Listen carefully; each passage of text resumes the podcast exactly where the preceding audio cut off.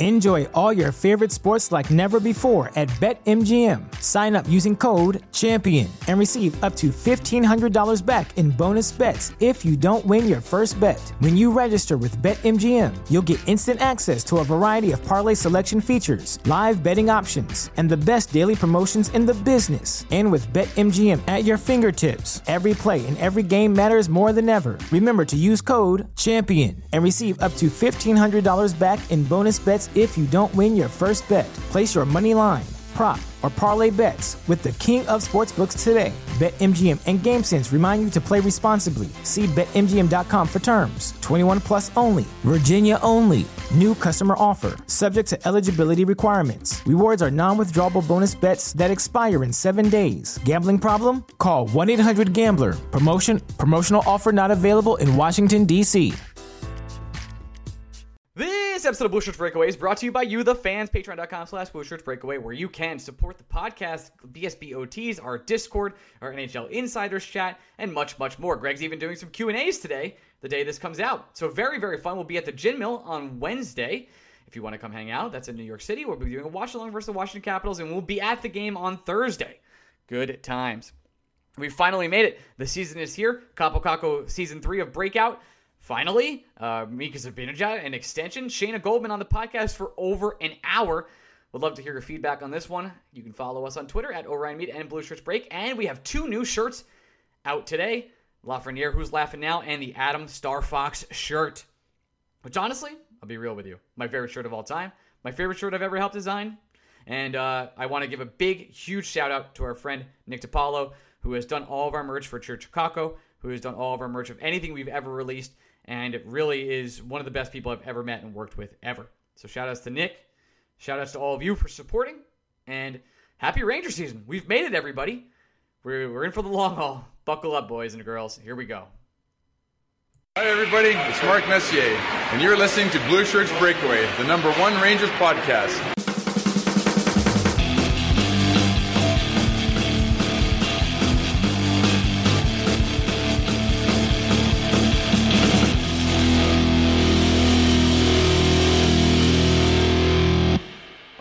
Hey, Busher Break fans. Welcome to the Week of the Bushers Breakaway. I am your host, Ryan Mead of patreon.com slash Bushers Breakaway, where you can get BSBOTs. You can get percentages off our merch. A lot of other fun stuff. Merch which we dropped today. Hope you guys enjoyed. Adam Star Fox.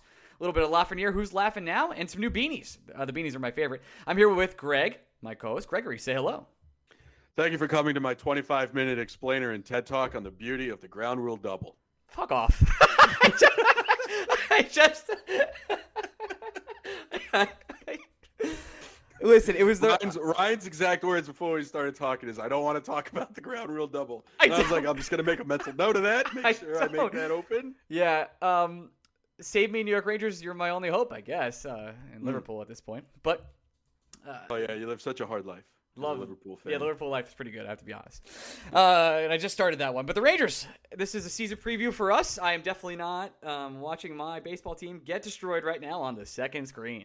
So It- now that listen, that is the most unprofessional thing I've ever done. No one's ever done that no podcast. point. At no point has any host on this podcast watched a different sporting event while recording this podcast. honestly, get it together, Ryan. You're a professional media member and you're a big time journalist. I'm just talking to myself at this point. There Appreciate is- it, but we're gonna have to pass. Speaking. See, every now and then I just say things that I know are gonna crack you up that nobody else is gonna understand. That's, that's such a good joke. Oh fuck. Uh, keeping it in. All right, let's talk about handing out A's, shall we? Uh, And Yeah. then we'll talk about Mika Zibanejad. You get an A. You get an A. You get an A. It's Everyone- just at some point, Ryan, you have to admire the troll job that your sport team does on you. It's unbelievable. The I, I we talk so much about Mika Zibanejad and everything. We talk with Shannon for 55 minutes, so you will enjoy that. We break everything down, the whole season preview, but we got to talk about the nonsense first. And this is a team that you and I have been saying for many, many months for the captaincy that Jacob Trouba would be the favorite. We didn't understand why Jacob Trouba would be the favorite because Chris Kreider exists. We think Mika Zibanejad, if he got the contract extension, and he did, would be the captain. Adam Fox had a good case at this point in time, did not get an A uh, because of the young Norris. Maybe he's preparing to wear that captaincy one day. Who knows? Who cares? But the whole point is MSG and the Rangers and the beat writers for many, many months were like, yeah, we think Jacob Trouba is going to be the new captain, including us. And then last week, Gerard Gallant says, you know what? If I was a betting man, I'd bet we have a captain before opening night. And now, Greg, six days. Six of them, including Kirk Kreider, because of Zibanejad, Panarin, who said he didn't even care or want one, Trouba, Barclay Goodrow. Like, what you just got here, my dude? What happened? Uh, this team, I have to be honest, covered it sometimes It's just a blast. It's Well, so much fun. Here's the thing, and I've I've been pretty consistent with this. I think from the jump. I don't care, I know. I don't think it's important for a team to have a captain. I think the locker room is good at policing itself. They can take care of their own business. They know who the leaders are. The fans don't necessarily need to know. We have an idea. We knew who the leadership trust was before the the 6A announcement today. We we knew all these things. I, I really think naming a captain is just fan service. It's just something to please the fans. At the same time, it's not the worst thing in the world to do something just for the fans. That's all I'm gonna say.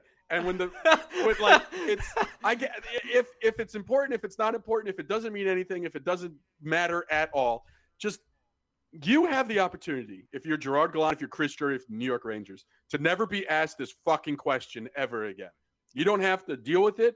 You don't have to deal with beat writers writing stories about how this team lacks a true identity and how that all stems to them not having a captain, how not handing out the letter is indicative of the locker room, how nobody was able to step up to the task of getting the C. You put all that nonsense bullshit to bed just by hand. Fuck, give the C to Dryden Hunt. Who gives a shit? Like what?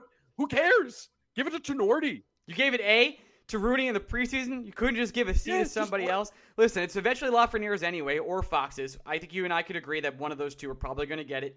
I don't know, Ryan. At here. this Capo point, Kakko- can I say for sure that one of those two is going to? Get it? No, you it? can't say anything for sure. Capo didn't even go to the celebration Buddy, dinner Mika, for me. Mika Zibanejad just got an eight-year extension. He's technically under contract with the New York Rangers for the next nine years, and they're like, you know, I'm still not really feeling it with the letter with Mika Zibanejad. And, and and and oh my god, it's ridiculous. If you're gonna extend Mika that way, he's here no matter what. I you could you could make the case for me, Greg. I, I think Chris Kreider is is the captain, heart and soul of this team. That's where I really think. I do think they're gonna try and push him out eventually. Uh, over the next two years, and try and move move on from him, even though he has a no move contract, which we talk about later in this show. And but if it's not him, it's probably Mika Zibanejad. It's been mentioned many, many times. The man is here for eight more years. And I'm going to do something disgusting. When Mika Zibanejad is no longer a Ranger, if he finishes his contract there, you and I started this podcast when we were 25 years old. We are now 32. We will be 40 Yeah, years off. old. First of all, I want that. I Yeah. want that in writing. Gross. for you to fuck off. But Okay. second, it- Okay, it's it would be one thing if Henrik Lundqvist was still here, right? And then you could just make the case, well, Hank's the captain, but this, the the goalie can't Hank's wear the captain. C, and every fan would go, oh yeah, yeah, yeah, sure, sure, sure. Except the fucking morons who live in a world where Henrik Lundqvist isn't good. But we don't acknowledge the crem- gremlins on this show. But with with this one, all you do, literally, the only thing you're doing, first of all, Gallant's the one being like, yeah, no, we're gonna have a fucking captain. Relax. Second, there everyone's like, ah, it's time for the Rangers to have a captain. It's getting a little ridiculous. And then third, you just you're making life difficult for yourself. This is one of those things. This this is something I expect from the Mets, where if the easiest thing to do to avoid the headache is to just do the thing, then I expect the Mets to not do the thing. That is 1000% the Mets MO. Like the Mets do the thumb down celebration. All you have to do is not acknowledge what you're actually doing with the thumbs down. So of course Javi Baez comes out and be like, "Yeah, no, we're booing the fucking fans. Fuck those guys." Yeah, that's something the Mets would do. The Rangers would be like, "Yeah, no, we're gonna name a captain. Uh, JK, LOL, we got you. We're not naming a captain." Honestly, the part of it I like. Uh, our friends who are not, uh, first of all, everybody should be going to churchofcaco.com. We have new merch. It is all dope. It all looks great. The part of this that does crack me up were the competing companies that were like, we have all these items ready to go for when they name a captain. And they don't fucking name a captain and they got to eat a dick on those items. That's fucking hilarious to me. And for that alone, good job by the Rangers. I am all for it. Well done. You trolled the shit out of people, and that needs to be acknowledged and applauded. But we're to laugh at you the first time I am. How it is eight o'clock on a Monday, and we have not gotten a Larry Brooks article to be like, well, the Rangers, no leader stood up, and this is indicative of the entire team, and they should blow it up. Like that article's coming.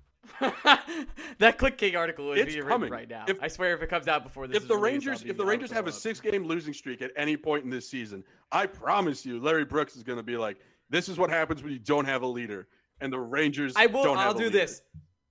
I'll say this: if the Rangers on Thursday night when we're at the game on the home opener, well, they can't even do it because it's no, they can still do it. Me, and if Fox comes out and gets announced, and they say, "And your captain, Adam Fox," I will stand and applaud. You're already going to be drop. you fucking loser. Well, whatever. You know what I'm saying. Uh, it's, it's in this case, you're right. You're right. I would be standing clapping either way. Okay, fine. Call me out. But in this case, it would be like a really nice. I would like that kind of like, hey, we we we kind of hid this. We didn't let you know. We did it just for fun. That, that- that's fun. That's fun to me. I would enjoy it. But now I think it's not happening. now you because it's not happening. they named six alternates, Ryan. like you could only, I think you could only have three on a given night, and they're like, "Nah, fuck yes, that. We named six six home, six Why away. don't you just name 23? Like, who gives a fuck? Really, really I'm- the importance of the So- letter. And so, all right, so they can only name, name a couple cap uh, alternates that way. But what was your reaction immediately? I, I think you said you were happy with the Mika Zibanejad contract, right? You're kind of like, Uh, I don't know if happy is the right word. I mean, it was better than I expected. I just kind of always admit I, I expected it to be eight years. So that was gone. That was done. Anything below nine million was going to, I guess, make me happy. Like eight and a half million dollars for Mika Zibanejad is bargain in my mind, and I understand. I get it, Ryan. I I get the final three at least years of that deal are probably going to be bad. I admit it. It is what it is. Every extension in the NHL is a bad extension. If we get that out of the way first and you admit that these are bad extensions and bad ideas, that's fine. I the part that frustrated me the most about the discourse surrounding Mika Zibanejad were the people I, I maybe it was a vocal minority, maybe it just goes to show the people we follow, we keep friends with, they're more analytically thinking, more analytically inclined. And again, this is a bad investment. I'm saying that off the rip. I get that. That doesn't make it a bad deal in my mind, but it is undeniably a bad investment. But to say that the Rangers should have just gone a different direction is it's just wrong. I don't really have a fancier word to call it besides flat out wrong. The only clear upgrade for Mika Zibanejad the Rangers could have uh, done, in my eyes, is Jack Eichel, and there's a big old neck injury involved in that. And Ryan, I got to tell you, I'm still not still not 100 percent sold that the New York Rangers are out in Jack Eichel until he's dressing Mm, me for another team that is not the Buffalo Sabres. Will I admit that the New York Rangers don't have a chance at a? It's got to be played for somebody Jack else Eichel. for me to say say otherwise, Gregor. That's for freaking sure. I want to kind of go through both sides here because if you're upset out there about the Mika Zibanejad contract, I feel you. I see you. I I said that I think I wish the Rangers could have done eight million in six years, if that, or maybe they could have gone for nine million in six years, something like that. But there's that wasn't happening. Clearly, I, that's what I think would be best for the team. That wasn't the case. I got yelled at a lot. That happens on Twitter.com. No big deal. The case is with this. There was, like, like Greg said, there was no better option out there in this situation other than Jack Eichel, which we've covered all goddamn summer, and I never want to talk about again, but we continue to do it until he's on another team. With Mika Zibanejad, you are looking to win now. You have your kids who are young. They are cheap. You have Kakko, you have Lafreniere, you have Adam Fox, you have Artemi Panarin, who is not getting younger. You need to surround those players with talent. The only talent that the Rangers found out that they can could keep with and extend was Mika Zibanejad. He's a great player. He's super fun to watch. He's really easy to root for. He's a great guy. His eh, I don't his wife's a great follow on Twitter. There's there's a lot of bonuses with Mika Zibanejad. He his game, I'm not sure how will, will age. It won't age the same way as our Artemi Panarin, who I think will age like fine wine. I really do. But if he can continue his shooting spree at any point in time, or rather for the next five years, the Rangers have a chance to win a cup. They have to add another second set, second center to go with him. They're going to need that to have a chance to win the whole thing. But that's all they. You can't ask for anything else. You can be mad about this. You can. I understand, but you can't say. You have to at least tell me, hey, who else were they going to go get? And trust me, if teams could get Jack Eichel, they would have. I promise. I say that a lot in this podcast. Specifically, the Rangers. If the Rangers wanted Jack Eichel, guess who would be a New York Ranger right now? Jack Eichel. If they offered Kaapo Kakko two firsts, Nils, and Kravtsov, Jack Eichel would be a Ranger. If the Rangers really wanted Jack Eichel, they have all the pieces in the world to get it done. And to their credit or to their criticism, they haven't buckled to the Sabres' pressure. Right. And they're obviously not going to buckle now. And whether you think that's a, a prudent strategy or whether you think that's dumb, at least they've stuck to their guns. And I'd say the same thing about Hertl, Tomas Hertl in San Jose. All Mika Zibanejad cost the New York Rangers is money. Hertl, you'd have to get him, and then you'd have to pay him. So you're doing it twice, essentially. Also, I say this when we have Shane on, I'll just say it again now. You're living in a fantasy world if you think he's taking less years than Philip Danault and less money than Sean Couturier. His extension, whatever it is, is at least seven years and at least $9 million. And whether that is something you're cool with, whether you think he's that much better a player than Mika Zibanejad, that's cool. That's great. I'm personally not convinced. I I'd love it if the Rangers had both, but again, I'd love it if the Rangers had both Mika and Eichel. I don't think it's I don't think Hertl is such a clear and obvious upgrade over Mika Zibanejad that you should pay the price that you'd have to pay to get him, and then pay the price you'd have to pay to keep him. I just it, it's not so much that this is the bed the Rangers made for themselves. It's just there's no other bed available to them. You and I, how many how many times, Ryan, have you and I on this podcast gotten blue in the fucking face talking about offer sheets, right? How many? Millions of times. Millions. If I could sit here and tell you that an offer sheet was a realistic option for the New York Rangers, and that means that Mika Zibanejad could possibly not have to be this team's number one center, Rangers would have done it already. We know when they tried to do it with Point, and Point said no, nothing you can do about that. But you knew Vancouver was bent over a barrel with Pettersson. And we know for a fact that Pettersson was the guy the New York Rangers were confident they had enough assets to go get in 2017 during the draft. So if you're telling me that Chris Drury doesn't like Pettersson as much as Jeff Gorton did, and the New York Rangers didn't think they could push Vancouver to a price point that Vancouver wouldn't be able to work with that still worked for the Rangers, I'm going to call bullshit. The Rangers simply didn't want to do it. The Rangers, whether whether they are just against offer sheets in general or whether they think Mika, they clearly think Mika Zibanejad is legit and the real deal. They wouldn't have done this extension if they didn't think so. But it's not like the New York Rangers had any other options. They should be looking to offer sheet people and they don't do it. They should be looking to trade for people and they don't do it. Whether that's because they like Zibanejad that much or whether that's because they don't believe the other pieces are worth those prices, who's to say?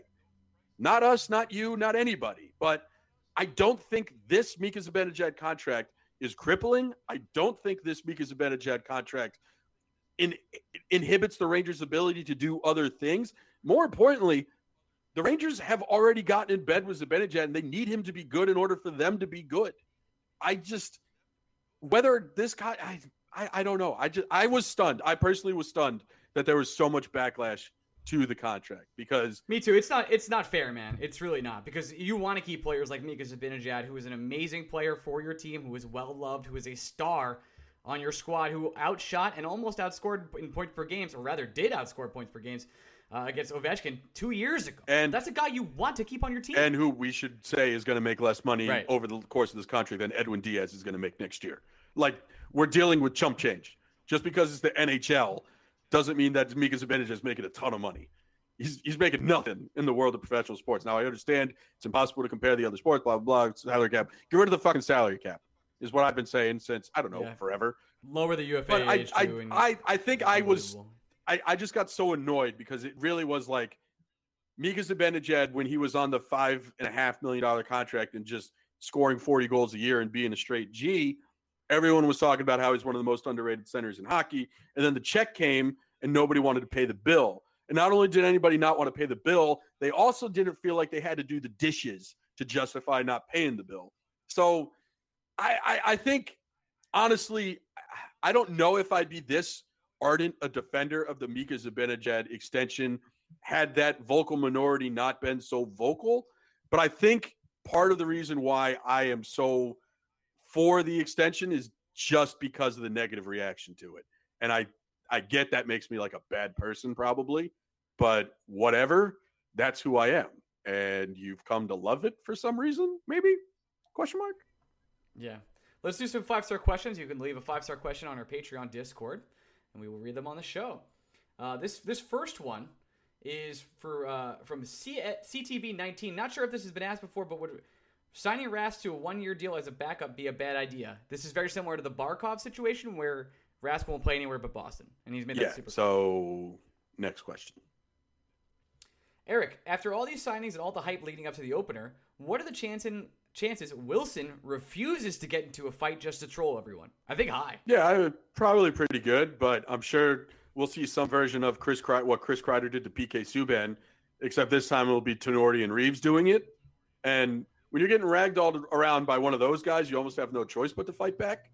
Like when Chris Kreider is ragdolling you around, it's like, all right, this guy's psychotic. He's probably John Wick. But you could also just tell yourself that, you know, you could maybe take him if you really needed to. If Reaves or Torty is in your grill, you almost have to punch back in self defense. So that's kind of what I'm leaning towards, but I'm not 100% sure.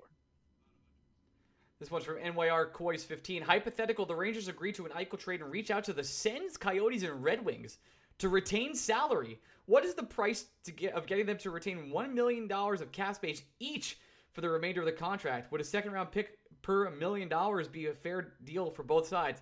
That is too creative for any NHL GM. They can't Right. think that. That essentially is what I'd get down to. And uh, again, that's that.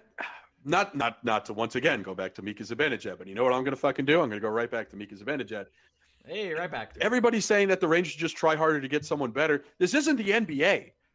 Good players don't get traded, not unless they're almost They don't become Yeah, free it- agents either, unless they're players, Artemi Panarin. players don't That's move in the NHL like we think they do. The middle of the pack players, those guys who are on the cusp of being perennial all stars but aren't perennial all stars, the guys who have had one or two or three good seasons, they get moved.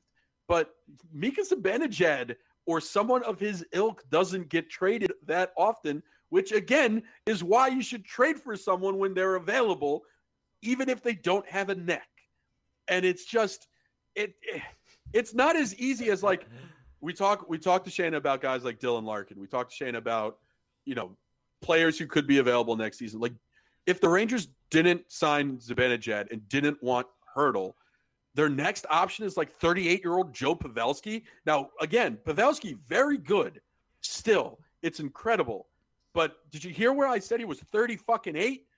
I understand we're getting old. Yeah, I mean, another player they might look at is Malkin. Th- at that that's point, maybe if he 37 leaves year old of getting but I have a hard time. Like the guys you're talking about are short term Yes. solutions who have even more, even in a one year deal, have a lot of red flags for you to be concerned about. It- it's there aren't other options available. Like Philip Danault was the number one center on the free agency market last year. These guys, yeah. If you paid, wanted, a, if you wanted Paid a true number one center, you should have paid. again. Not to go back to offer sheets, but I like doing that because they're right there and you can fucking do it. There's no rule that says you can't give one out. I just I until someone not again not not to go back on another crutch, which was if you don't want David Quinn, tell me who you want. If you don't want Mika Zibanejad, tell me the thought process in which you're getting someone that is as good or better than Mika Zibanejad, who is also cheaper. I need to see the math. You got to show me the work for me to believe the answer. And, and the Mika Zibanejad contract is not the Barclay Goodrow, Goodrow contract. You could find Barclay Goodrows. I, I truly believe. Well, well yeah, They're out They're there every. The, the Barclay Goodrow is who's available every year. Yeah, he's out there. You don't have to give that player six years. That's that is still a disaster. IMO. I don't know about disaster because again, you can trade the Rangers could trade Barclay Goodrow at this year's deadline if they wanted to. I, I don't know. But why would they? They just gave him a fucking A. they gave everybody an A. I'm thinking about printing out some A's for our, our meetup on at the Gin Mill on Wednesday. Just Oh. giving A's to everybody that walks in. We should right. we should ask them to change their name for the night to like the A Mill. Oh wow, I like that. Uh, this is from David, our friend and NHL insider. Uh, what is your hot take for the season? Mine is the Red Wings make the playoff. David, you are crazy. That is not happening. Uh, my hot take for the NHL season? Hmm, Eichel gets traded before New Year's Eve. That's Not a hot, not a hot take. That's so boring. Way to go, Ryan. You really went on a limb for No, that I'm just, one. I'm just joking. I'm just jokes. I, I think my hot take was legitimate. I think the I think the Rangers finished second in the Metro. I, I do. Oh boy, my hot take. What do I have for a hot take? Woof, the hotties. I don't think Jack Eichel's getting traded this year. Is that a hot take? That's hot. I yeah, like he ain't getting he ain't getting fucking traded. We're gonna have to fucking talk about him for another eight uh, months. Uh, All right, this is from the last one. Phoenix Ignition. Phoenix Ignition. Uh, since we know now about the money amount for the Mika deal, speaking of Eichel, is the Eichel trade dream dead? If not, how else does it get done considering the contracts coming up next year? We talk about that with Shane in just a couple minutes, so I'm going to let that happen. Uh, But Gregory, I'll, I'll, well. I'll say it even more specifically. I mean, we talk about how Strome's leaving and how you have to pay a second center anyway, so that money's getting reinvested. I also think, you know, Adam Fox might just get bridged. Oof. You push it down two years, and then in two years you can trade Chris Kreider, and then you pay Adam Fox when you trade Chris Kreider. That's a possibility too. Oof. You want? I want eight years for that boy. All right, uh, let's get to Shayna. We talked for an hour about the Rangers in the whole season preview. Happy season, everybody. Transition. And we're back with our mega guest, Shayna Goldman. Shayna, how are you? I'm good. I, I can I just like play that every day. I need like you know an ego boost. Yeah, uh, it's it's on audio now for you. Whatever you want, just clip it. It's, Yeah, it's- just clip it. There we go. yeah, so we're doing a mega season preview. Greg and I have already done a little bit of ourselves. Uh, What? Yeah, I know. That's crazy, right? Because I know Hmm. we're recording it after, but we're it's we already did it. It's how podcasts work. Anywho, Shayna, a lot has go has gone on over the past couple weeks. I'm going to give you a couple topics, and then you tell me which you want to start with. The Capo Okay. Copco re redemption tour, the Mika Zibanejad contract controversy question mark, ah, real Rangers, or uh, or is Eichel ever going to be a Ranger? You start. Um. Okay. Let's go Eichel first, and let's end on Kakko because that's a that's a good one to end on. Sounds good. So, Greg and I seriously feel this way. Not a joke, not a troll, not trying to make anyone have the worst day in their lives, not trying to make anyone lose their jobs. But uh, in this case, Ryan, you you can't lose what you already don't have. So let me let me just just gonna put that one out there pretty bluntly for you.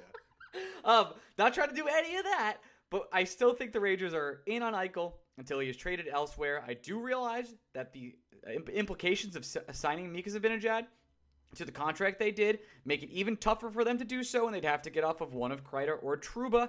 I do believe they would try and do that. They are still in on him until he is traded elsewhere, and I will stick to my guns on that one. I don't disagree. I love it. Um, centers are one of the most important pieces of a team. Uh, obviously, you know, you look at any team, any contender, and you're going to talk about their number one defender, and most likely it's going to be a right-handed defender because we know how important they are. But sometimes you have the elite lefty, so it's fine.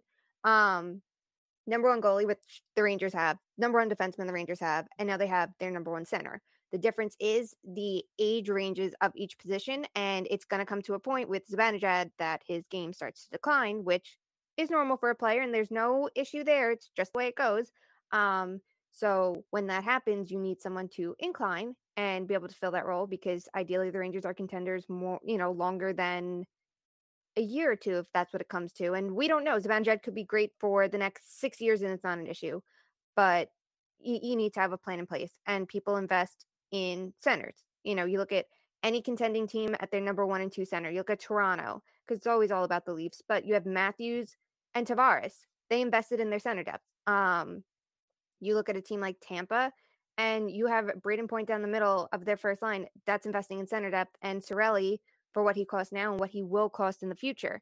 You know, it, it's a lot of money teams will be willing to tie it up in their center depth, and maybe they don't sometimes when you look at Vegas because they have those elite wingers, and maybe the Rangers want to copy that and go, we don't need incredible centers because we're going to have, you know, wingers like a Mark Stone who can carry the line and do everything you need a center to do. And that's great and wonderful, but maybe you don't want to bank on that. So if there's a center available who's young, who will be good in your window, then you can go for it. And maybe given the situation, they can get, you know, Buffalo to retain a little bit of salary and they might have to, given everything that's happened, nothing should be off the table and the Rangers can cut salary too. So yeah, it's it's not, you know, a ridiculous thing to say because they're probably going to need another center at some point.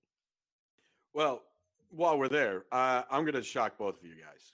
And I'm going to tell you right now that I actually did a little bit of work and research before starting this podcast. This is both of you. unbelievable. Uh, so this is this is work. This works in two parts. The, the, it's it's piggybacking off Eichel. It's also making the point of how the New York Rangers really didn't have. It's not even that they didn't have a choice but to give Mika Zibanejad this contract. It's just here. I went through all the rosters on Cap Friendly today, every single one, And barring something unforeseen and unpredictable, these are the centers that are likely to be available within the next two years. And even then, some of these guys aren't going to be available. And you guys can tell me whether you think the Rangers should or shouldn't go after this person. And if this person is even an upgrade over Zibanejad, I got spoilers. There are about two people here that might be upgrades over Zibanejad, but they're not even going to be available. The first one and the obvious one is probably Pierre Luc Dubois. He's a restricted free agent at the end of the year. Um, he's making five million this year. I'd be stunned if he wants to stay in Winnipeg, but either way, it's going to be a long-term contract. It's going to be more expensive or as expensive as Mika Zibanejad. After that, you got Joe Pavelski, who will be 38. Uh, maybe the most interesting one, depending on what the Stars want to do, is Roope Hintz. It's possible, but it's unlikely. He's got two years under contract and is restricted free agent. Then it's a lot of Bo Horvat. It's a lot of Ryan O'Reilly, who will be 32 when he gets to free agency. Evgeny Malkin, who's 36. Patrice Bergeron, who's 37. Uh, Hertl, who we've talked about more and more on this podcast as we go. Max Domi, who might not even be a center. And of course, Dylan Larkin, who the Wings hold all the chips with. Did I list a single center that you guys think is better than Mika Zibanejad outside of maybe Patrice Bergeron? And did I list anyone that's going to be significantly cheaper than the $10 million price tag that is going to be on Jack Eichel if the Rangers were to still trade for him? I think Hertl's better. I think Hertl's he's the only one I think is. I think the Hertl's the only one that's close because he has a more what you would say in the analytic community complete game. Yep. The two way game. Is that where you're going, Shayna? Yeah, um, I think the big thing for him, and again, the last two years, there's so many different factors that you have to consider with Zibanejad, and I, you know, I think I've been pretty vocal about how much I like his game, but his play driving did drop off. I'm not going to hold last year against him in any which way, um, because you did see his game turn around, but it was the year before that his play driving did drop off, despite his finishing still being elite, um, and that's generally a sign of a player aging more rapidly or aging sooner is their play driving dropping and you can say well the rangers didn't have a quality team you compare to Hertl, and he has not had a quality team. He has not had good teammates and you know line mates in a while, and his play driving is still you know top tier. So I think that's the little bit of an edge. And they both have great finishing ability. And Hertl's a better defensive player, though I think in a different system, um, especially offensively, that we could see Zibanejad be that better two way player that we anticipate him to be and saw him be for a while. Um, I think that's the only one that you have like a legitimate conversation though of who's a better player if the Rangers are smart, they're trying to get Hertl too. Um, they should have their eggs in every basket that they can to bolster their center depth. And they should be looking at Hertl because the Sharks could be in a tough situation. And yes, it's going to come down to what he wants. Um, but if he wanted nine million and you have or eight five two and you have two centers at eight point five, it might not be the worst thing. Although you know the timelines are a little bit funky with their aging and all that, but they're both you know top tier options to have if you get Larkin, that's great. But like you mentioned, uh Yzerman holds all the cards, and then you have Eichel. But those are three like legitimate options that they should be weighing and considering every single chance they get. Absolutely. Can I can I push back just a little bit on the Hertl hasn't had good teammates bit? Yep. Um, according to HockeyViz, who J- Shayna I saw uh, you you tweeted out Micah's stuff today, which I a thousand percent endorse as well. His most common wingers last year. I understand we have a lot of issues with Evander Kane, the dude, but he's still a pretty decent hockey player.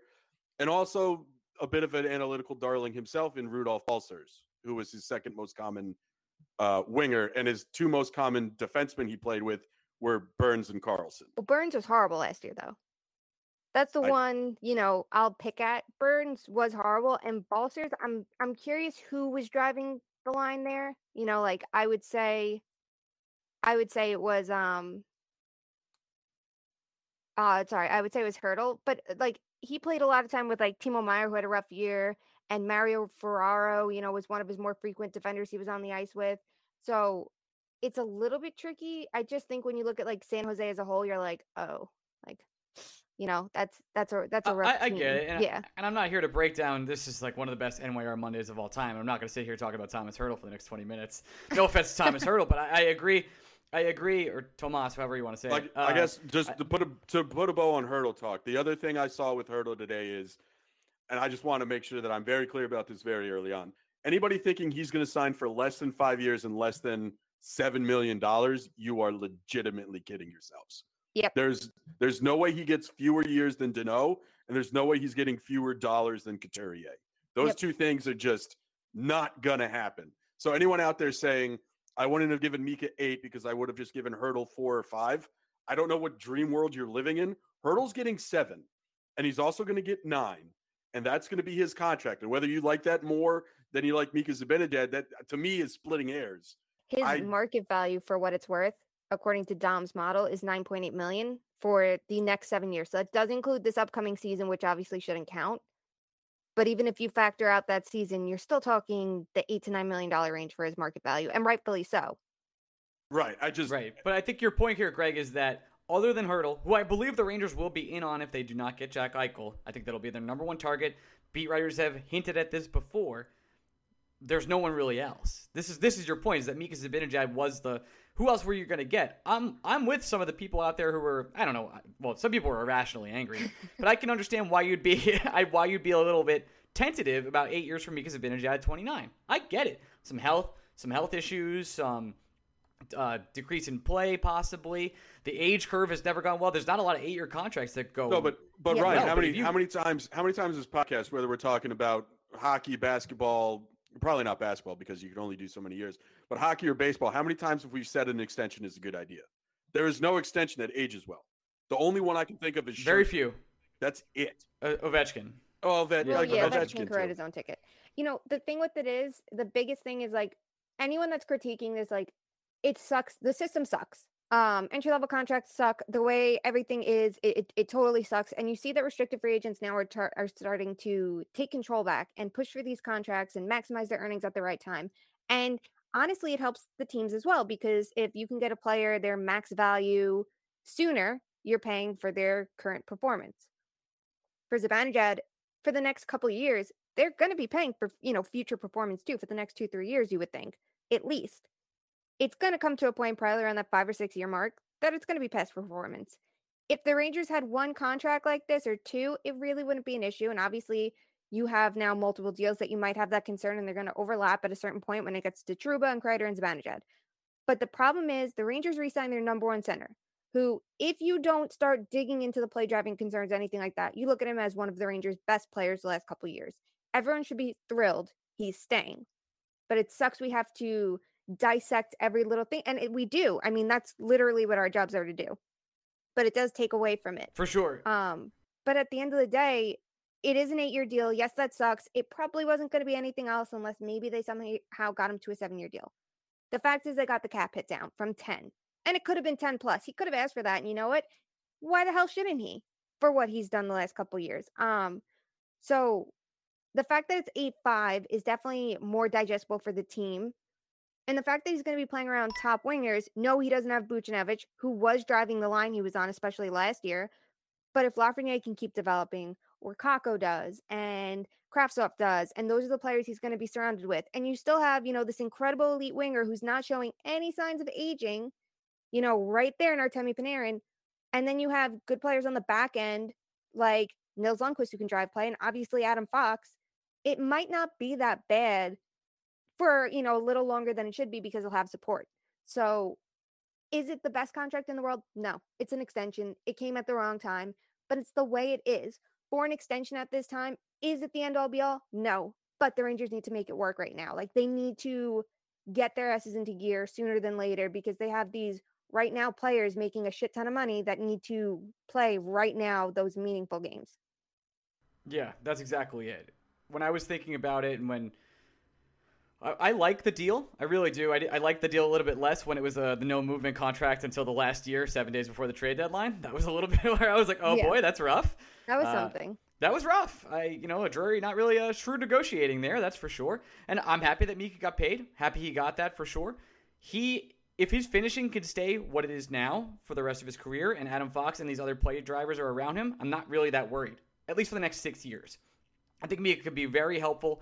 Top one, top two center for the next six years, not an issue. The issue is that Lafreniere, Kakko, Adam Fox are all on these cheap ass deals, and you need now to win these next three years. But as Greg made this point, there's no one really else out there to go grab. if, if you're not getting Eichel, which by the way, no one is right now, I, I do love this this narrative of, of well, why couldn't they just go get him? Don't you think some team has tried to go get him? Do you think it's just the Rangers? Don't you think other squads like Vegas Anaheim. was freaking crazy? They'll do anything. They traded Flower without telling him. Like they they'll do anything. They'll give up anything. And they still haven't got him. So why wouldn't they try and do that? Of course they have. And there was no other option for your window now because guess what? Artemi Panarin's not getting younger. You're not Adam Fox, not getting cheaper.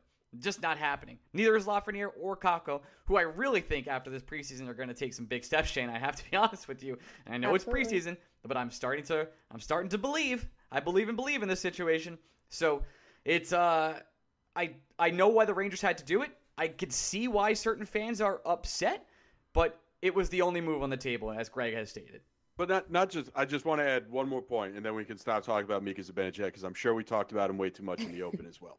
That's for I sure. just th- this is not even about Mika. It's more about just NHL contracts in general. I don't think there's anything on an NHL contract more overrated than the no movement clause. And Yeah. what I mean, what I mean by that is the teams that would possibly want to trade for Mika Zibanejad down the road, or Chris Kreider down the road, or eh, or Jacob Trouba down the road.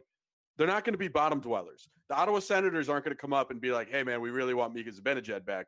We sucked for the last decade. We think he's going to turn it around." Obviously, Zibanejad will say no to that. The only teams that would ever consider trading for guys on this kind of inflated contract are teams that are legitimately feeling like they're one piece away. And you want to know who would want to go to a team that is one piece away? A dude who's on a team who's make where the team is making it clear they no longer want you because you're too expensive. Like if Yep. it, it- we're, I, it- it's a no movement clause. Yes, it, it it gives you protection. It gives you say in where your next destination is. But the only teams that are going to want to trade for you, you're talking about the Leafs of the world, the Bruins of the world, the Lightning of the world. If they want one of these guys towards the latter half of their contract, those guys aren't going to be like, you know what, I'm good. The only player in the world who ever did that is Henrik Lundqvist. And that's because he's a fucking unicorn, a special dude, and the Rangers still fucking bought him out. They didn't care.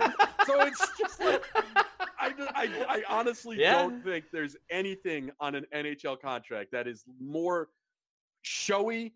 It means something to the player. I respect that. Yep. But it doesn't mean anything at all when it comes to trying to trade these guys. They will always accept a deal where they could possibly go to a winner. They're not going to say no to that situation. So I, I, I get the people that freak out about them, but to me, I, I honestly don't think there's anything in sports more overrated than a no trade clause or a no movement clause. They mean nothing. People are traded with them all the time. Um, I think that teams knowing how much they're valued need to leverage them a little bit better. Like you'll see contracts that it's like, okay, they got the term, so then the money works out, or vice versa. Like they got the money, and then the term they didn't get announced. Like you just get like those slapped onto it. That sometimes like you gotta leverage them a little bit better. And there are definitely some players that like uh if I think it was like Milan Lucic, who was like, I just wanted the no movement clause because he had moved across the country already, like his family hated it, like whatever. I I get wanting that sense of stability, but like yeah, there it, it's you're either going to be moved to a team that is going for it and you're going to want to go for it or like I there's going to be no more expansion, you know, situations coming up. So it's not going to be like, oh, you have the chance to be the Mark Giordano or Marc-Andre Fleury of a brand new team. Like eh, that stuff's not going to happen anymore. Like you lost your chance with that. Um, the one thing though that I forgot to say before about his aging that bodes well for him, it was based on work by Eric Tulsky, if I remember right. He talked about like what kind of forwards uh, age better or worse. And snipers, you know, can age worse because they're not shooting as frequently. So if they lose that finishing ability, there's, you know, a bigger problem for them. Uh, but players who shoot the puck a ton do generally keep their scoring rates higher. So we know Mika Zibanejad can finish. As long as he can maintain that, that's a good thing. And if he keeps shooting the puck as frequently as he does, and you know he's generally been one of the most frequent shooters on the Rangers. Um, Panarin stepped it up a lot too, but really it's Zibanejad that bodes well for him. So as long as he has a good passer, which ideally he will have because they're developing the ringer depth so much, you know that might carry him a little bit further too. Let's speak about the children. Okay. There was a preseason game in Bridgeport, where the Islanders were, where Philip Chytil Kaapo Kakko and Lafreniere and even Kravtsov all flexed their muscles. AHL Kravtsov, in case you were wondering. We talk about that at some point. um, or we talked, or we already did. Who knows? And Kaapo Kakko looks, at least in my opinion, a person who started a church about a man, who a boy who became a man, looks like a Hulk. Just is skating better than he ever has. Seems to be powering by some legit NHL defense. What have you seen from Kaapo Kakko this preseason? And again, we're trying not to overact because it's preseason that can forecast a another level for him. Well, we can go back further. Before preseason started, I wrote an article about Kaapo Kakko. I was going to write it at the end of the year. We decided to do it before preseason as like a primer for getting set. And I wrote about how Kakko's primed for breakout year. Gallant helps that. Um, a coach that lets their players be a little bit more creative and that's more willing to give younger players ice time helps that obviously. But it's you know for the most part it's because of what Kakko did. You look at his first season yes fatigue was a part of it um he had such a busy year but there were things that were breaking down his game or weaknesses that we knew he had like his skating that were really showing through and the second half of shifts were way worse than the first half there were so many little things for the return to play he looked better that you're like okay wait there's something there okay, wait, like let's let's you know hold our judgment. Obviously, that was three games, but let's see what he looks like after a regular off season. And then he had it as regular as it was compared to you know, um, and he came into last season and he didn't get the minutes, you know. And yes, he didn't last on the second line, and yes, the coaches chose to demote him and whatever. He didn't have that much power play time, and he really didn't have power play one time. So his scoring wasn't all too impressive. His scoring rates in all situations were, you know, pretty close between year one and year two. But when you factor the fact, you know, that he barely played the power play in year two versus year one, and that's, you know, now you look at his five on five scoring rates, you're like, okay, we're onto something here. Then you look below the surface and you see how much his defensive game improved and just the overall confidence in his game and the strength and everything that you're expecting to see from him that you knew of him before his rookie season. You know, you're not just seeing glimpses, you're seeing it more consistently and you're like, okay, something's there. And there's that you know, Rick Nash like qualities to his game. And in Uh-oh. so many ways, people look at it and go, right, like you uh. know, shoot for the stars. But that's a, that's a legitimate first line player who is a top tier winger, you know, in his prime before he came to the Rangers too. Like there was this whole other side of Rick Nash that Ranger fans like didn't see consistently, but he's showing signs of that. And on the super high end, and you should never put these expectations on a young player, but it's worth mentioning there were some Mark Stone like qualities that were compared given the way he improved his defensive game. And if you look at a winger you want anyone to emulate, that's one of the best you could have. So there's a lot of room for him to go, but there were signs that he was trending in the right direction. And if he could work on his finishing and get better, you know, line mates more consistently and get more minutes and then get power play time, especially if you get power play one, but just get consistent power play two time with a good second unit, something they didn't have much of the year, there's a ton of potential. And then this preseason, he got it. Now he's playing with Strome and Panarin. You know, now he's getting those minutes on the power play. And when the season starts, he's not going to be getting those minutes on power play one. We already know that. It's going to be the same power play one as last year, and maybe that'll evolve. But it does look like there's more potential for power play two. And maybe the units will get split time, you know, a little bit more than 70% for power play one. There's all these reasons to believe that he's in a position to succeed this year. And now, when he was put on the ice in these very few games, and yes, it's preseason, and at times it was against AHL caliber players, he stood out. But then he stood out against a- NHL caliber players in that last game in particular. And that should just be, you know, bringing your attention to it a little bit more. There's all these signs have been building since the return to play, since all of last season, and now since preseason saying he's in a position to break out. I would be shocked if he doesn't. I I gotta I gotta pick a nit with something that I'm not going to do this all year. I promise. I, I this is my this is my pledge to everybody that I'm not going to do it all year because it's so lame comparing everything Gallant does to anything Quinn did. At the same time, one of the I would say three principal complaints that we heard last year and the year before was Ryan Strome being on power play one and one of the kids not being on power play one. And I just thought it was very interesting that today there wasn't a whole lot of chatter when Gerard Gallant rolled out the exact same power play one unit that David Quinn rolled out the year before. I understand that we need to give Gallant time. I understand that we need to understand that the time distribution should not be as dramatic as it was under David Quinn. But of all the things that Rangers Twitter could have been angry about today, I thought that was really interesting that yeah. nobody seemed to have an opinion that the power play one line was the exact same. That floored me that people so, weren't upset about it. I don't know if people are learning to not overreact to these things or if there were too many other things no. to overreact to, which is probably the That's answer. not true, Shayna. Yeah. People are not no. learning not to overreact, and I hate to cut you off. No, not the uh, case. I think there were just too many other things to focus on that the benefit of the doubt that I'll give him, I still think power play one should play more than power play two. And I think having a good dominant unit, unit you can rely on is great. But if you're a team that wants to develop your talent, then you need to change things and make sure those players are getting that power play experience. And that can help you better figure out who fits on power play one. Because if they never play on power play two and you don't see them, you don't know what they're going to do on power play one. But with Ryan Strome sp- uh, specifically, I don't think he belongs on power play one. It has nothing to do with him other than the fact that he is not as, you know, like it's not like he's a bad player. I think he would be a great addition to power play two, and he could play the slot there, which he can't do on power play one with Zibanejad. And we've seen him play the slot before without Zibanejad there, and it worked. But if Zibanejad's there, he should be in that position, period, the end. Um, he's a right-handed shot. He's not a very frequent shooter. He's not a very fast shooter. You need someone who can shoot the puck very quickly from that position. If they prefer to have a unit with players like Lafreniere and Kakko and Blais and Trouba or Miller or Lundkvist, whoever ends up, you know, quarterbacking it. And then that, uh, you know, another forward there, whether it's Kravtsov, whether it's someone else, it's fine. I mean, I, well, yeah, it'll be Chytil then, excuse me. So it'll either be Kravtsov or Blais then probably, you know, rotating. And Blais looks good in preseason, so I don't see an issue with having him as the net front player if you can have all those players develop chemistry and just get that practice in and then figure out who should go to power play one and that's how they started, what the fuck ever. You know, they're learning different things. Why not see the power play unit that worked? Because it did work for much of last year and much of the year before. Why not see it in action and then see the kids all play together when you know that worked in preseason? Why break something that they felt wasn't broken in preseason? That might be the one way of looking at it. Let's see how much they adjust.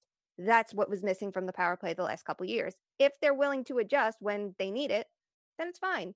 If they're not, unless of course it doesn't need adjustments, but it probably will, then you have a problem. So until then, like there shouldn't be that overreaction. I'm surprised that there wasn't. I'm sure there will be. The second, you know, Strome whiffs on a shot. This podcast comes out. Yeah, or Strome whiffs on a shot or doesn't shoot quick enough or anything like that that were the issues with it before. Or maybe Kakko will do something incredible on power play two or Lafreniere will. But the other thing is, if they're doing amazing things on power play too, maybe the answer is keep him where he's thriving and just give them a little bit more ice time. So it'll be interesting to see how they react to good things, whether it's making a change and promoting the one player or evening out the ice time a little bit more. Like there's a couple things here. So I think that's something that it's like, okay, that might be worth waiting on. That's a very compelling argument. You did a great job there. But one of the things that everyone attacked, I think attacked is the correct word, mm-hmm. David Quinn for, was the development of Lafreniere. Yep. And the first overall pick that just couldn't produce points. Who wasn't on the first power play? Was, so I'm it, I, am very curious to see how that plays sorry out. to cut you off. It was that he barely no, like. It's wrong that he wasn't on the first power play unit because he should have been at times. But the biggest thing is if he's getting the power play minutes and he's clicking with the unit he's with, whatever. If he's getting those minutes, he just needs to get time on the power play and then figure it out. But if that unit you see getting like 20% of the ice time. It's always shifts on the fly. They don't have the. T- That's when you have your issue. So as long as he gets those minutes, and based on what we saw in preseason, there's a chance they could be if they play at the level that they they were. They should be. It should be okay.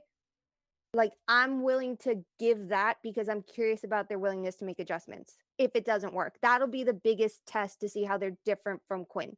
Are they making the adjustments if things get stale quickly? Shannon, with with everything that happened today, and Jesus Christ, did a lot happen today. It felt like, what was what was the thing that got you to react the most? Not necessarily overreact, not necessarily a harbinger of things to come, not necessarily a sign of the times. What was the one moment where you were like, "All right, really? Come on." Um, the captaincy thing, I you know, I I wasn't expecting hey. that, but it was I, I don't care. You know, I I know like I am someone that has an opinion on everything, and that that's my job too. I get paid to talk about things that happen and give my take on it. You know, and usually it's talk shit about it because I don't like to have nice things. Um, if the vibe in the room directs something, so be it. If they want to see if someone like Lafreniere or Fox could step up and then they could be a captain for 15 years versus eight years, whatever the fuck they want to do, they're the ones that know the temperature of the room. Do I think six alternates is a lot? Yes. But if that's what they think the team needs, so be it. The thing for me, maybe that was the bigger reaction was when I saw Tinordi slotted into the opening lineup um, mm-hmm. I'm not mm-hmm. concerned with the Kravtsov thing. I think he'll be back up in the next couple days. Um, if he's not, then have a red flag up. I think Lundkvist earned that spot. I think Tinordi being in there is a bit reactionary to the Tom Wilson thing. But where my red flags go up is all during the summer, when signings would come in that were very Gallant like, you hear things. And with Tinordi, I know that Gallant really likes his game. I know that Gallant wanted to acquire him prior on previous teams because he legitimately thinks he's a good player. So I am curious what he saw in his game in preseason to put him in that lineup, unless it's to stand up and be tough and rugged and so on and so forth. If he stays in the lineup further, that's where I kind of am like, wait a second, what do you see in this game? Because I wasn't inspired by his preseason performance. I'm not inspired for what I've seen years prior, but I do know that the coach is inspired by his game. So that's my that's my like biggest reaction and everything I think has to be like a measured take because we're not even at day one yet. But that would be like mine from all the things. We Tinordi was we, a lock. Yeah, Tinordi was, Tinordi was a lock when they signed him, and then they traded for Ryan Reaves, and he dropped from a immortal lock to it's definitely happening, but maybe we won't risk our lives on it. Um, the the one that really gets me, I guess it doesn't get me. It's Gallant giving lip service, right? When he says we're just gonna ice our best lineup against the Capitals. Yeah, no shit. Yeah, I, I understand you're just yeah. saying that. That's totally fine. I just because I, I hope he's just saying it, and I know he's just saying it because Tinordi and Reaves are going to play against the Capitals and Tom Wilson, and Tom Wilson's probably going to have to deal with losing a tooth or three.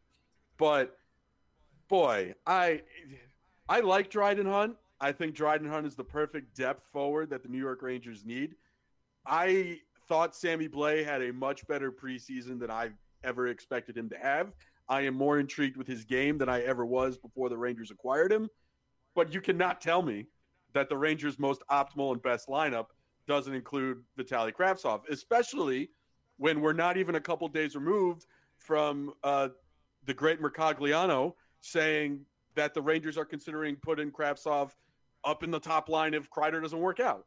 So it's very clear that Gallant likes Kravtsov. It's very clear mm-hmm. that the organization likes Kravtsov's game. I'm not reacting to Kravtsov going down because I honestly think this game one lineup is just that a game one lineup, and we won't see it against the Stars and the Canadiens. But I the, the one that surprised me a lot was Kravtsov, especially since he's clearly healthy. He played in Bridgeport. He's good to go. I I was surprised. I honestly was ready for Lundkvist to go down for the one game because why would Lundkvist? What does it matter, right? If we think both Kravtsov and Lundkvist are going to hang around for game two and game three. Doesn't really matter who goes down on the paper move. But at least with Lundkvist, right. you could have been like, well, Tinordi's playing, blah, blah, blah. Can we also just talk about what the fuck do they think they're going to get for Libor Hajek? What the hell is happening? what is, yeah, I, that's a yeah. We had a eulogy for Libor Hajek. If you want to listen to it, it's on our BSBOT on our Patreon. You can go to patreon.com and we did a full eulogy for Libor Hajek's career with the New York Rangers. And yet he paddles on, Shayna. What what is happening? I don't understand that one. I really don't. Um I get the team was invested in him given what it took to get him here and they had a lot of faith in his game he had chances to show that he was very good at the NHL level. He had chances at the AHL level. He had more chances at the NHL level. I don't get it. Um, it's a new coaching staff. It's a new, you know, partially new front office. There shouldn't be those same ties. Maybe they see something we don't. I'm sure we'll hear things about, you know, our numbers, our eye test, our whatever. Uh, I don't get it. I, I really don't. And I don't understand what's the risk of losing him through waivers? Like, are you honestly worried? Like, I would be more worried about players like um who Seattle scooped up from Tampa today. Like, that's the kind of player that legitimately has potential, and I'd be worried would not make it far through waivers, and they didn't. You know, if he went any further, any team should have picked him up. It, it's players like that, or like when it was uh Victor Mete, and we're like, yeah, any any team would be smart to add him, and Ottawa very quickly was like, yeah, we're gonna. You're thinking that about Hajek. I don't get it. Uh, I don't. I don't even know if I see the need for eight defensemen. You know, per se, especially when you know you have potentially banged up forwards, unless they are that confident in their ability to play back to back games. You know, right off the bat. I, I truly don't understand that one. And I am all for younger players getting the ice time. I'm all for giving them a shot. I'm all for adjusting their role that's best. I don't get it. But here's the, the, that's the thing: the Rangers don't even need eight defensemen because they have Zach Jones, who's waiver ineligible, chilling, ready to go. If they have an injury, it's Zach Jones coming up, not Libor Hajek. And if it's not Jones, they'd probably give Braden Schneider a shot. And if it's not Braden Schneider, they'd probably give Anthony Bitetto a shot before they put Hajek in the lineup. I have no fucking idea why Libor Hajek is still here. It doesn't make any sense. They must be very confident that they can trade him. I had a couple people tell me that they're probably trying to trade Hajek to get a right-handed defenseman who's already down in the AHL, who's another quad A younger-ish player around Hajek's age. God bless you if that's what you're trying to do and you think you can do it. If you exposed Hajek to waivers, I am very confident he's clearing. And if he's not clearing, oh fucking well, like don't cry over spilt Doesn't milk. Really matter You're not going to be that upset. He's the 11th most important defenseman the New York Rangers have. But again, I, I get it. I get this. This is this is just like me yelling into the void, which is 75% of this podcast. And it's 87% of this podcast when I'm talking about the Mets. But that's neither here nor there. I understand that Kravtsov's coming back up. I understand that's a paper move. I understand there is no reason for me to be upset about it, and I'm not. I'm just dumbfounded that we are podcasting on October 11th at 7:43 p.m. and we've gone through two of the most critical waiver days the NHL training camp has to offer. And Libor Hajek not only survived both of those days, wasn't even fucking exposed. So I, I just, for the life of me, no idea. I well, the NHL. The, think about it though, like with the expansion draft too, like this was the conversation. It's like, what's going to happen with Hajek? And then it's like, well, maybe they have a trade partner and they don't want to lose. It's whatever. Like, you think this is the asset that's going to bring you in something else? I just I, he's going to Buffalo. They're still in negotiations, here's, guys. here's Relax. How many, part, how many, At some point, you have to question. I don't know who's telling the Rangers they could have trade partners because Ryan Strome has survived three off seasons. Alexander yep. Georgiev has surpri- survived two training deadline uh, tra- uh, trade deadlines, and now Libor Hajek is surviving literally every day. Either the New York Rangers hey, are more hey. confident in their trade markets for their players than any of us give them credit for, or they're fucking idiots, and there's really no in between in my mind. and you can think we are imbeciles and we know nothing and we have no connections whatsoever. The Rangers have publicly come out and told you they've tried to do this. It's not just us. Yeah. It's them. They've said we've tried to trade these guys publicly. So they and they can't do it or they can't get the asset they want. So I'd I'd be shocked if they get something for Libor it's. It, really, it's so tricky though when you are the team that overvalues your assets, and I think like Georgiev is like the perfect example of that because when you know he came in, I think everyone forgets what when he came to the NHL level. Obviously, he played well, and it's like everything before that got wiped out. When it's like, well, he struggled in Hartford, and he did lose his starting gig, and yes, he found things to get back together. No, they didn't have a great goalie coach there, like one uh just for the minor leagues and things like that. You know, there was a lot of things going on. But like there was still that whole history there. And the Rangers did value him a lot. And it looks like it bit them in the ass because they were asking for too much. Did they just do that again? Like, those are the questions that is worth asking. Obviously, different management, even though, you know, a lot of the people, you know, working for the Rangers still worked for Gorton and that whole era too.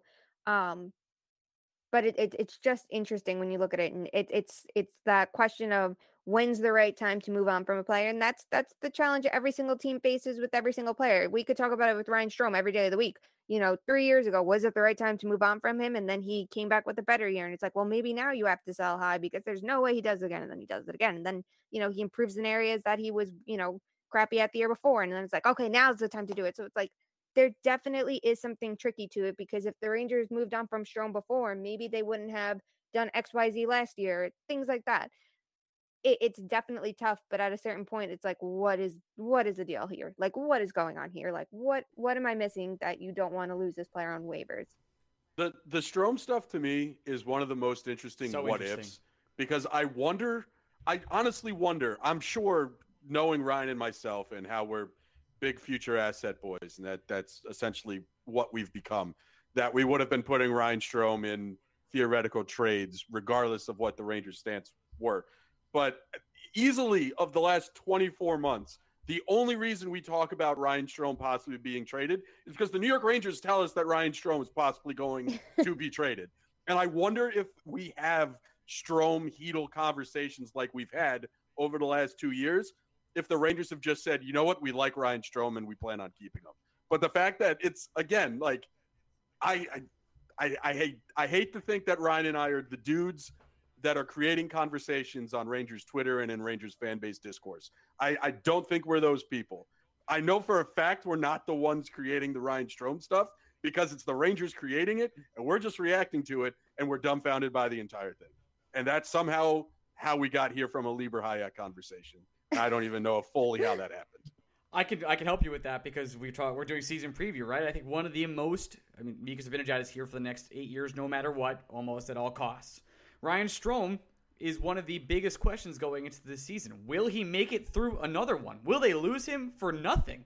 Will they Jesper Fast it? Who knows? Will they Keith Yandle? Well, that's that's a... that's. I guess that's the thing I can ask both of you, right? With, I I felt this way before the Zibanejad contract, but I guess if Zibanejad was unsigned going into the season, there would have been a lot more interesting of a talk there. There is no scenario in which the New York Rangers are selling at the deadline, right? I can't see a scenario in which Ryan Strome doesn't finish the year as a New York Ranger oh, I unless I can. I can. Um, well, there's I, there's one scenario, and it involves trading for a certain injured center in Buffalo, and they trade Strome to make the salaries work. But I got to well, tell you, if the New York Rangers are playing well, I think they're just going to walk him to free agency like they did Keith Yandle. I'm not sure about that. Um, because I think that's bad business and you don't want to put yourself in a position where you have to now go back for assets and take it from it. If you're going to take a step back and look at your team at any point, this is the year to do it to go, we're ready, we're not, and make a long, hard decision. Still push for the playoffs, but be realistic about it. Go, you know, we're destined for a first round exit. Let's get one or two assets back, like what St. Louis did two years before they won the cup. They took a long, hard look at their team. They moved Paul Stastny. I think he went to Winnipeg at that point, and they were like, okay, we're retooling on the fly, legitimately retooling on the fly. We're going to move one or two assets, get a couple things back, and then we're going to go for it in a year. And it worked for them. Um, if they're smart, they do that. If they see that Filipino can handle the role, maybe they're a little more convinced because they could easily say, you know what, Chytil can be the two C. Barclay Goodrow could play center on, you know, the third line, which we all know he can do. He played center, you know, all throughout his time in San Jose. It was just with the Lightning primarily, he was on the wing because Yanni Gourde was playing center. And there's other players that might become available too that they could feel, let's flip, you know, Strome, maybe look for a guy that's a year and a half, you know, rental or something else or someone that'll bring in less value or a third line center. There's so many different things. If you let Ryan Strome just walk at the end of the year, it's probably bad business. You know, you might think that you're this team poised for a run, whatever. You still need to consider this year and the next five after that because you did all of this to not just have a one and done. You need to get an asset back for your number two center, who most, you know, people who look around don't know if Ryan Strome is the one C or two C because he plays with Panarin. You know, he's a one B. So on a good team, he's a you know second line center. Uh I think on a good team, he's a third line center, and yeah. I like Ryan Strome a lot. It, yeah, if you see that he can play with a player like Panarin and not just keep up and compliment him, on a team like Vegas, he's a 2C who doesn't like go for that center depth, but on a team like Toronto or a team like, you know, maybe Colorado, and that's another one that could be interesting. You look at what's going on. I think Kadri only has a year on, on his deal left too. Like there's other teams that were looking at Strome. I believe Vegas was one of them. It wasn't just a team like Ottawa that's going to be out of it. Because if they traded for him, it would have been to play him and then flip him at the deadline. It won't make sense now. But a team like Vegas, they didn't, you know, do with their center depth with with, you know, whatever I might have expected. They went for Nolan Patrick, which could be a great move. Maybe the Rangers see a move like that too, where they can, you know, buy low and bring a player's value up as their 3C if they have faith in Chytil. But it, Sh- be Shayna, really you're not you're not saying that you don't think Vegas addressed their center depth by trading for Brett Howden, are you? well, well, they bought see. low. Yeah, no, no, definitely not. I think Nolan Patrick's the wild card there. I'd be really intrigued to see if he gets, you know, higher minutes. I think Chandler Stephenson's been great as a one C, but on a top tier team, that's not your elite one center, you know. And William Karlsson's yep. very good, but you're missing that elite center which goes full circle. It's back to my Eichel point. If Vegas, Vegas wants Eichel, I promise they do. They tried, and they they had to go another direction. They have aspirations to win a cup this year. They have for the last three. The first year was on accident with Gerard Gallant, but now everything after that has been a very calculated. Wow, we worked this. This really worked out for us. Let's keep pushing, and that's why no team can get it done right now. And Minnesota's not Uh, going to be out of it. Sorry to cut you off. I don't think they're. out- I they don't have the money. Really, I think they are. I think that they're out of it financially, but if they can find a way to put themselves back in it, at the end of the day, they got they signed Kaprizov to a right now deal. They're gonna want to make it work in his prime. I'd be interested to see if they could find that financial flexibility, and then Eriksson Ek their second line center. I unless you know he thrives as their one C, which I think he will, but they just don't have the center depth. So if they think they're going for it right now, and they obviously want to, if they just gave Kaprizov that money, they're a team I would be interested to see if they do try to push for it because they don't want Vegas to get them. That's just going to lessen their chances of coming out the West. That's how like I would look at it. I think that at the moment they might be out of it financially, but if they can get creative, and then a team like Anaheim has all the time in the world because they suck. Shayna, They I, suck. this is a running bit that I do with Ryan every week, but I'm going to bring it on to you now. Hit me. What happens first? Jack Eichel gets traded, or the World Series trophy gets handed out? World Series trophy gets handed out. All right. So I need to pick a different date. That one was way too easy for you. I know Ryan would have stressed over it. Uh, I would what have. happens? I, I am what right happens now. first? Jack Eichel gets traded, or Americans sit down and turn on three games of football on Thanksgiving Thursday? Hmm. You know what? The fact that if Eichel gets the surgery tomorrow that he wants, he's already out for the Olympics. That we know, right? Like that's that's done for. But maybe there's hope of the playoffs. It's team smart. They make it happen before Thanksgiving and try to have him healthy for a playoff run when there's no cap. Tampa, Tampa, I swear to fuck if you're listening to this. fuck off. I'm, I'm, I'm, I'm going to But- be as blunt as I can to this right now. Tampa Bay, fuck off. I swear to God, I will go to war if Tampa Bay trades for Jack Eichel. I don't know how. I'm pretty sure Florida has me outnumbered in terms of I don't know everything, but I'm going to do it. I will I will raise arms against the state of Florida if they trade for Jack Eichel. I want that on Against the whole record. state. I the whole state. Um, even my parents, they're going down with the ship. There's a, there's a lot of Florida man down there. It's I- But there's listen, another but I Florida you, team that's going to take your side. If Tampa gets it, you have all of South Florida on your side right there because the Panthers are going to be fucking This pissed. this this You'll have is 600 this is Panther ha- fans with That'll you, be as close as the Rangers actually get to getting Alexander Barkov. I just also want to say thank Christ I don't have to hear anyone say forget Eichel, go for Barkov ever again. Thank thank yes, you, Lord. Yeah, should, same. you know, you should go for Barkov, but it was ridiculous to think he was gonna like leave there, especially with the change of management and the vibes that they had last year in Quenneville. He wasn't going anywhere. Yeah, Why Shane, would I would have I would have loved to have Barkov. You want to know why I never considered Barkov as a realistic target for the Rangers? Because Barkov said he didn't want to leave. That's why I never considered Barkov a, con- Not- a let's target talk for the And about not just this that. Barkov said he didn't want to leave. He told everybody in private he didn't want to leave. Yeah, this that was it. it wasn't like I'll wait and we'll talk about. It was very clear. I don't want to leave. Yeah, it was You don't the need to hear worst. It anything wasn't even a secret. It was everybody knew. That's why nobody talked about it because nobody thought Barkov was leaving because he wasn't leaving and now he's not. That's the only reason we never considered Barkov. Barzal is on record saying he was intrigued by offer sheets. That's why we talked about Barzal. Pettersson very clearly hated Vancouver. That's why we talked about Pettersson. Uh, I guess we could talk about Brady Tkachuk a little bit, but I don't fucking know what the Senators are doing. It doesn't sound like he actually know. wants to leave Ottawa. He just doesn't want Melnyk to be the cheapest prick in the world, which I guess makes it sound like he wants to leave Ottawa when you say it out loud like that. But it's like It it's like the the people we talk about who the Rangers could or couldn't possibly target on this podcast. Some of it is rooted in truth. And with Barkov, we couldn't have been more clear. The dude didn't want to leave Florida. Everybody would talk to said he wasn't leaving Florida, and then Barkov himself said, "I'm not leaving Florida."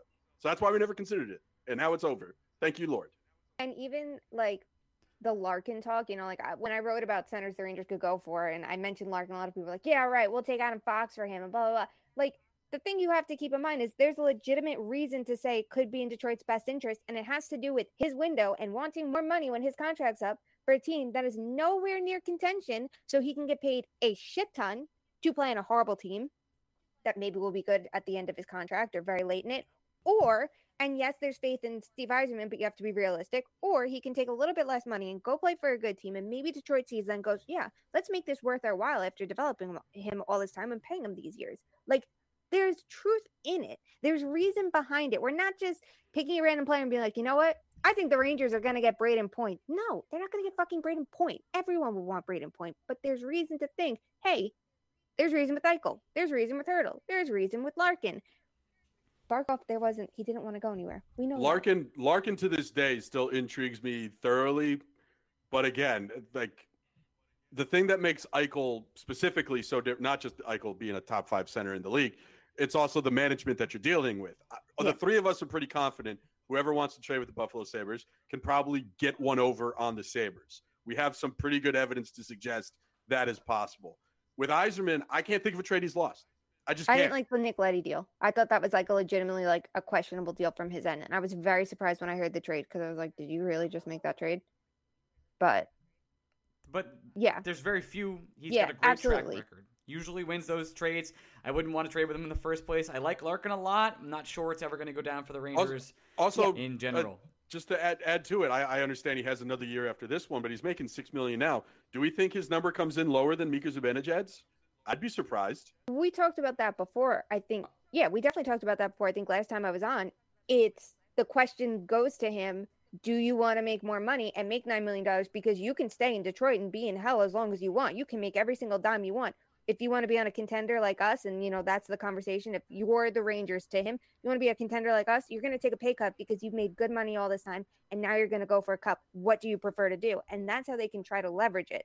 Do I think that that's the right thing to do for the player? I'm not sure. It really does depend depend on his preference because it's not like he wasn't making money this whole time, but it's like the legitimate conversation a team can have going to him, going like, "Hey, you made money on a shitty team. You want to be on a contender now.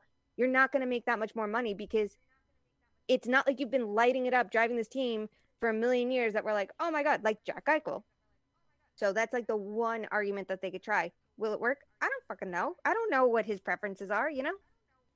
I don't either. Um, anything else we missed for the season, Gregory? Oh, for the season? Well, since we're never Yeah. going to talk to Shayna again. Yeah, uh, Shayna. Well, okay, fine. Ch- Final question for me. I'm not going to ask you like point prediction or anything like that. Do you think this Ranger team is a playoff team? I think Um, that's fair. Yeah, I think that I would be surprised if the Metro doesn't get at least four teams in. Uh, I'm not, and I think the shocked. Rangers are one of them. I would imagine they get five, but there's a chance it is only four. Um, I would be surprised if the Rangers weren't the like three or four spot in that. I think they could have had a better chance. They could have done better things than what they did, and they're hamstringing themselves a little bit. But I do think there's a lot of potential the way the kids look so far. Um, encouraging signs there. Uh, yes, their play was messy in you know the neutral zone in preseason. It's Gallant system. It's very high risk, high reward, and until you learn it, this is how it's going to be. So, you know, it, it is the way it is. Uh, but I think that they'll clean up there, and then obviously if Shesterkin, there's a lot of good reason to think that they have a chance at the playoffs. And then you look at the rest of the division. I think the Islanders and the Hurricanes are really teams to watch. Um, Pittsburgh always manages to pull one out of their ass. I don't have But couldn't it this be the year that doesn't happen? Maybe Am I crazy? Maybe. I mean, you look at the injuries that they're dealing with, maybe it could totally be. And I don't have confidence in their goaltending, but they this could be the year they fall off. Maybe they're that, you know, second wild card seed if they make it. You know, it it 100% could happen. And the Capitals, you know, there's Ovechkin, depending on what happens with his health after he got hurt in preseason, but like I think the Rangers have a legitimate shot and it does help that there's teams trending in the opposite direction in their division, but they they absolutely have a shot. If they just fall short of the playoffs, it doesn't mean the season's a total loss as long as you see progress in the building blocks to legitimately go for it next year. Next year should be the year that they legitimately are like that bona fide playoff team. If they can make the playoffs this year, though, that's a win. All right. My final question for you, Shayna, before we let you go. Your bold prediction. Say things are going well, everything's going right for the New York Rangers as we get closer to the trade deadline. Who is the big ticket item they use their millions upon millions in cap space to acquire? Whether it's a rental, whether it's a rental plus. Who is their big ticket item? Mm, yeah, yeah. I threw I threw a bad one at you that ended. No, I like that question. I'm I know it's it's but it's it's a it's a big one. It's a bad one. It's the hockey stat miner question of the week, really. Who is the big ticket? Hmm. You have to think of a bad team willing to move a player. I mean, the big ticket item could be Hertl, and if they do Hertl, that means, you know, they already moved on from Strome. If they Hmm. trade for Hurdle, do you think the Rangers have to extend him, or can you live with him for just half a year? They could, but they shouldn't. Other teams are going to be offering the Sharks way more for a sign and trade. The Sharks, if they're smart, are not going to, you know, okay it otherwise. Uh, the interesting one to uh, to me could be Riley Smith, and if the Rangers feel okay with their center depth, I will not be surprised if there's somehow a deal that brings Riley Smith to New York and Ryan Strome to Vegas. That's my bold prediction.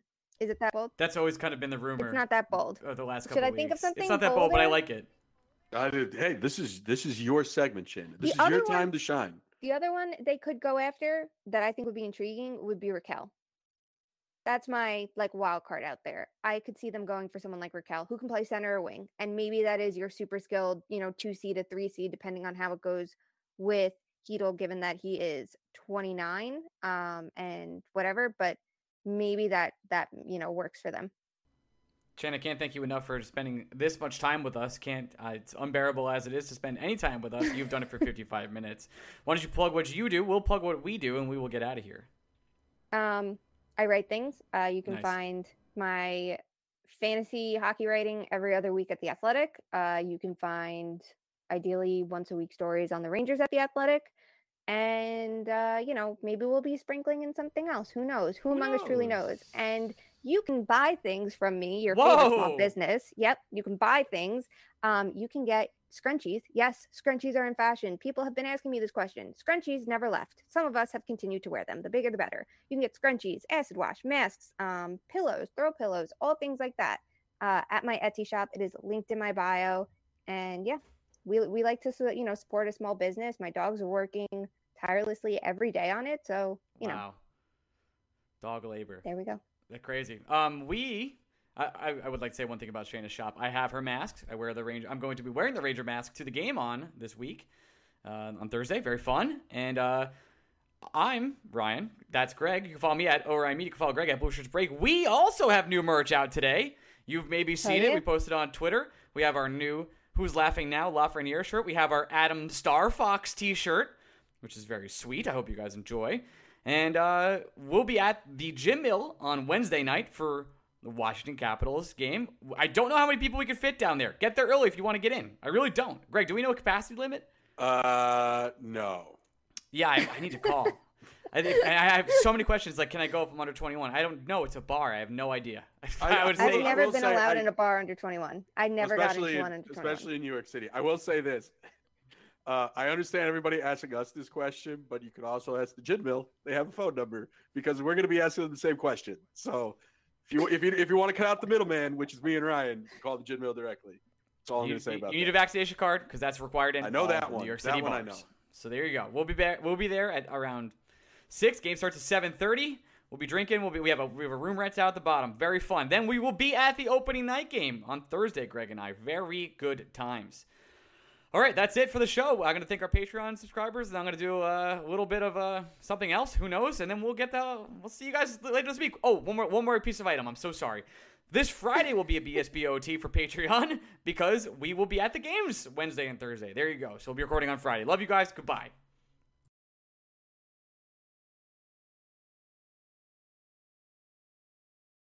And I want to thank our Patreon subscribers for making this podcast happen. I promise you that we've done a lot of work behind the scenes, whether it's putting out billboards, whether it's trying to get guests that we can't are not allowed to have. I promise. If you think there's a guest we've you you wanted on this show, I promise we've tried. Uh, and we're still trying, despite many attempts.